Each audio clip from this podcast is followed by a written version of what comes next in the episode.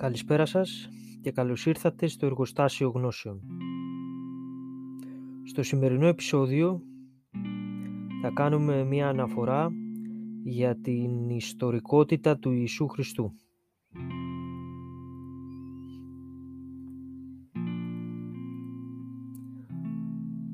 Πριν ε, προχωρήσουμε στο προκείμενο, θα ήθελα εδώ να ανοίξω μία παρένθεση και να αναφέρω ότι δεν θα μιλήσουμε καθόλου ούτε για τη θεϊκή υπόσταση, ούτε για τα θαύματα, ούτε για την Ανάσταση του Χριστού. Θα είναι θεολογικά ζητήματα, αφορούν κάποιον άλλο τομέα,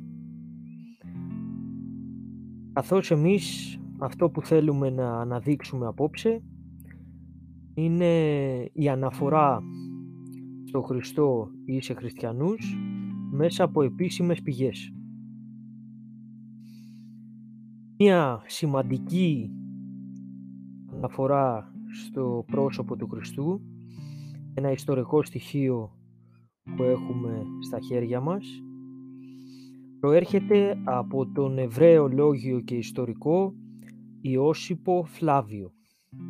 Ο Ιώσυπος Φλάβιος ήταν ο πρώτος ο οποίος έγραψε την ιστορία των Ιουδαίων στο βιβλίο του «Ιουδαϊκή Αρχαιολογία».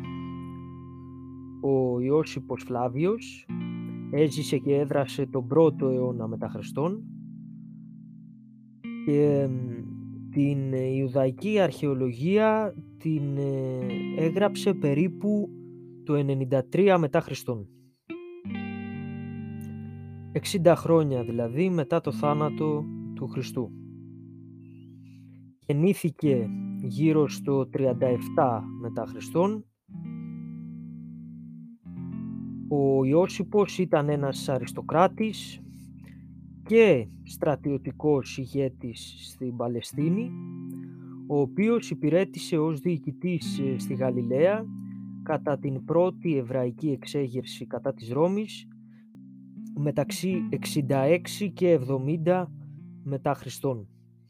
Μάλιστα, αξίζει να αναφέρουμε ότι δεν ήταν ο παδός του Ιησού, ωστόσο, ζώντας στα μέρη στα οποία ξεκίνησε η πρώτη εκκλησία, γνώριζε την περιραίουσα ατμόσφαιρα, αλλά και ανθρώπους που είχαν συνδεθεί με τον Ιησού Χριστό.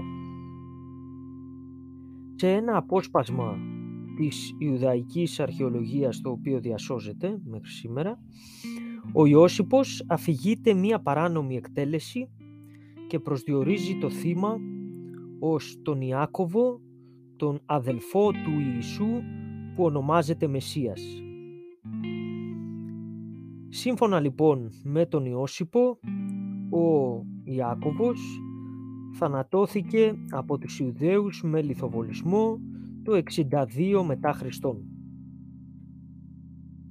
Υπάρχουν βέβαια και άλλες εκδοχές που λένε ότι ο θάνατός του προήλθε από ρήψη του από τον ναό την ώρα που κήρυτε. Αυτός είναι ο Άγιος Ιάκωβος, ο αδελφόθεος για τη χριστιανική θρησκεία, ο αδελφός του Ιησού από τον προηγούμενο γάμο του πατριού του Ιωσήφ.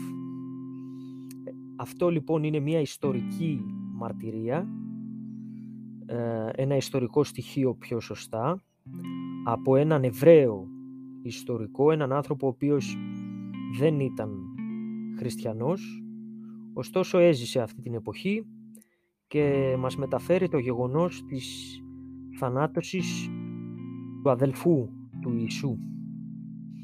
Άρα έχουμε μία πρώτη σημαντική αναφορά ενός ιστορικού στο πρόσωπο του Ιησού Χριστού.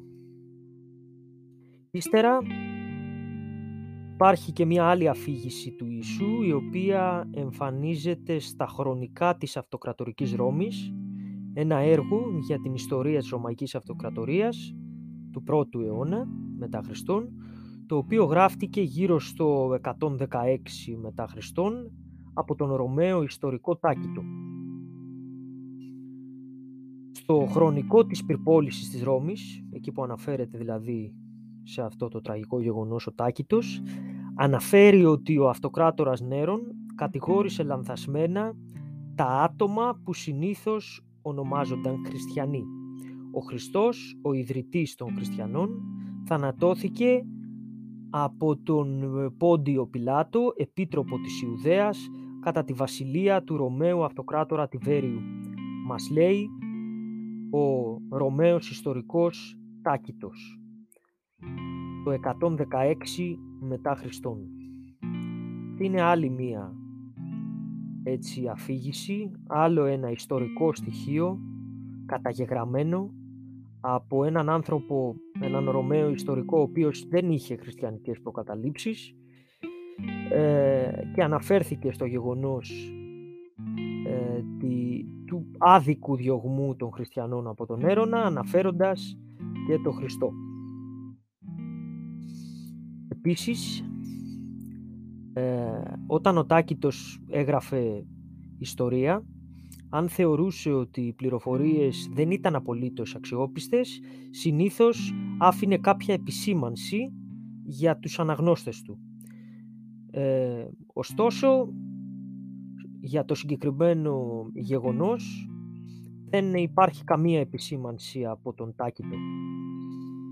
Ε, λίγο πριν ο Τάκητος γράψει ε, για το γεγονός αυτό, έχουμε και κάποιες αναφορές περί χριστιανών από τον Πλίνιο τον Νεότερο. Ο Πλίνιος ο Νεότερος ήταν δικηγόρος, συγγραφέας και δικαστής της αρχαίας Ρώμης. Ο Πλίνιος, στην περίοδο που ήταν πρέσβης στη Βυθινία, έγραψε στον αυτοκράτορα Τραϊανό το 112 μετά Χριστόν ότι οι πρώτοι χριστιανοί ε, ετοιμάζονταν να ψάλουν ύμνους στον Χριστό ως Θεό ζητώντας οδηγίες για την μεταχείρισή τους. Ε, επίσης, άλλος ένας Ρωμαίος, ο ιστορικός Σουητόνιος, αναφέρθηκε στον Ιησού, σημειώνοντας ότι ο αυτοκράτορας Κλάβδιος είχε εκδιώξει Εβραίους από τη Ρώμη, οι οποίοι σύμφωνα με τον Σουητόνιο δημιουργούσαν συνεχείς αναταραχές με την υποκίνηση του Χριστού, δηλαδή στο όνομα του Χριστού. Ε, έτσι λοιπόν βλέπουμε και είναι χρήσιμο να συνειδητοποιήσουμε ότι ο Ιησούς ήταν γνωστός από τους ιστορικούς οι οποίοι έγραψαν ε, για αυτά τα θέματα έτσι κανένας δεν πίστευε ότι ήταν ένα ψεύτικο πρόσωπο, ένα πρόσωπο μυθοπλασίας. Αυτές λοιπόν είναι κάποιες ιστορικές αναφορές για ε, τον Ιησού Χριστό και για τους χριστιανούς. Υπάρχουν βέβαια και τα Ευαγγέλια ε, από τα οποία γνωρίζουμε τα περισσότερα πράγματα για τον Χριστό, τη διδασκαλία του, τη ζωή του, και για όσα έγραψαν οι μαθητές του και οι μαθητές των μαθητών του. Ε, Παρ' όλα αυτά εμείς επιλέξαμε να βασιστούμε ε, σε ιστορικούς οι οποίοι όντως έχουν αναφερθεί ε, γράφοντας την ιστορία της εποχής ε, στους χριστιανούς και στον Χριστό. Αυτά από το παρόν επεισόδιο. Θα τα πούμε πάλι σύντομα. Να είστε καλά, να περνάτε όμορφα, να ξεκουραστείτε όσο μπορείτε. Ε, να βρεθείτε με τους αγαπημένους σας φίλους και με την οικογένειά σας. Να ηρεμήσετε.